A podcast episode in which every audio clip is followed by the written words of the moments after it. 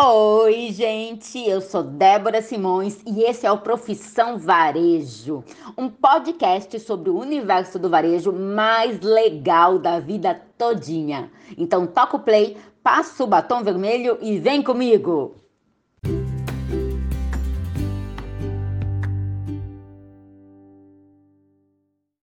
Panetone no mercado. Tava eu lá, linda e bela, indo fazer minhas compras semanais quando eu dou de cara com uma pilha de panetone. Gente, para mim, panetone no mercado, isso porque era segunda quinzena de agosto, tá? É o maior indicador de que quando a gente piscar já vai ser Natal.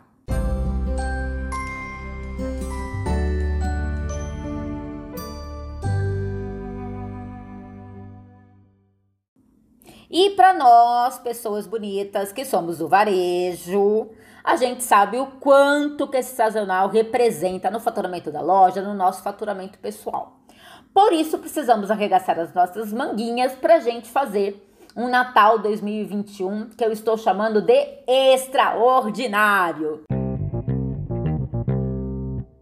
Independente do clima econômico, político, chuvoso, calorento, trovoadas, te convido a fazer um pacto comigo. E qual é esse pacto, Débora? É a gente fazer o melhor possível dentro do que está em nossas mãos.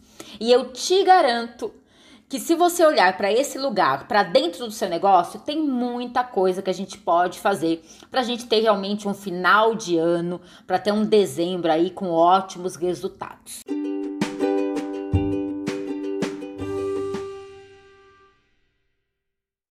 Tudo começa com a preparação, o seu planejamento de Natal.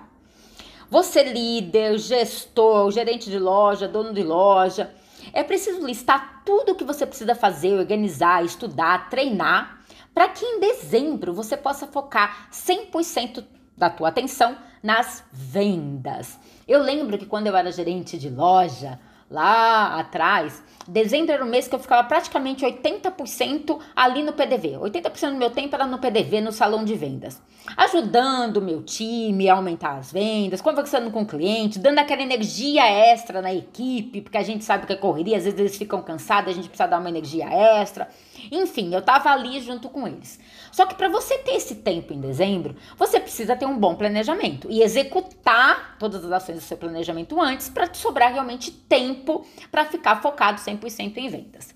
Então, pega seu caderno agora para você anotar pontos fundamentais que não pode faltar no seu planejamento para o Natal 2021. Bora lá?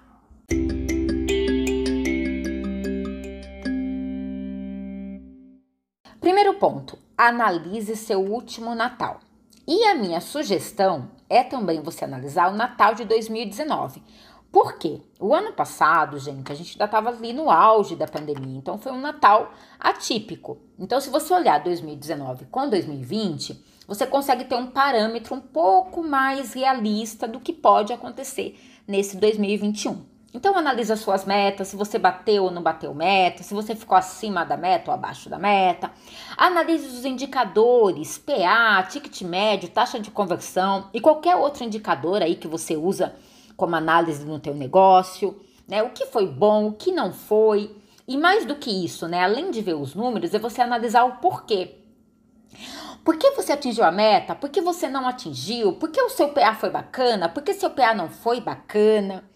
E lembra, primeiro olha para dentro, né? Não joga os porquês fora, para fora do teu negócio. Olha para dentro, o que de repente internamente você fez de muito bacana, que conseguiu, que você conseguiu realizar esse resultado ou que faltou você fazer que comprometeu o teu resultado. Então sempre olha para dentro, tá? Não joga, né, não tercializa a responsabilidade pelo resultado para fora. A gente sabe, principalmente em 2020, o quanto impactou os negócios, mas dentro do que está na tua mão. O que, que você fez, que você deixou de fazer, que você poderia ter feito? Isso é muito importante, tá? Porque é com base nesta análise que você vai desenhar todo o teu planejamento aqui de 2021. É com base nessa análise do ano anterior, né, dos anos anteriores. Também olha para o seu desempenho no decorrer de 2021. Como que você vem performando? como que está a tua equipe? Como estão teus indicadores? Sempre pensa nos números, mas também pensa no que aconteceu para você ter, né, aquele, aquele resultado bom ou não bom. Ponto número dois. Quanto você quer vender neste Natal?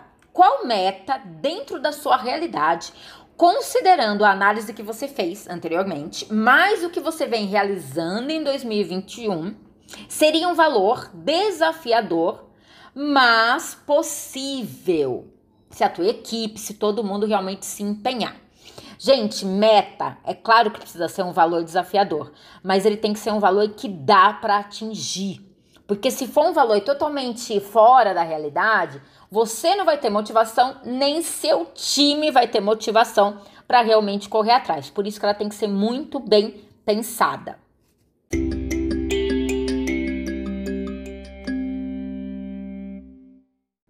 Ponto número 3, estoque. Agora que você já analisou seus anos anteriores, seu ano de 2021 já definiu a meta para dezembro, é hora de você avaliar o seu estoque, olhar para ele com muito cuidado, para você definir, primeiramente, quanto você precisa ter em estoque para conseguir vender a meta estipulada, mas também o que você precisa ter em estoque a quantidade de cada produto, qual o produto que você vai apostar, qual que você não vai apostar. Isso sempre com base, gente, numa análise realmente de estoque, inclusive dos anos anteriores, né? Com base no perfil do teu cliente. Se o cliente mudou, tá comprando outro tipo de coisa, você também precisa levar em consideração isso, porque a gente sabe que nesse último ano e meio, né, o consumidor teve comportamentos diferentes.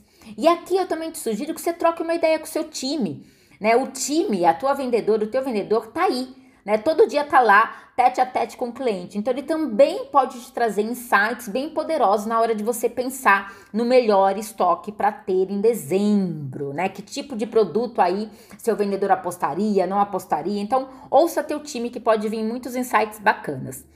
Outra coisa importante com relação ao estoque é você pensar na data de entrega desse estoque né? Você fazer compras para que realmente as coisas cheguem no período que você precisa, né? Tem uma coisa que dói muito a alma, né? A gente perder venda, ou por não ter o produto, porque não apostou naquele produto, ou porque o estoque, né, a mercadoria não chegou na data que deveria ter chego, que poderia ter chego, e aí você acaba perdendo venda porque você comprou na data errada e consequentemente chegou na data errada. Então, é muito importante pensar nesses pontos.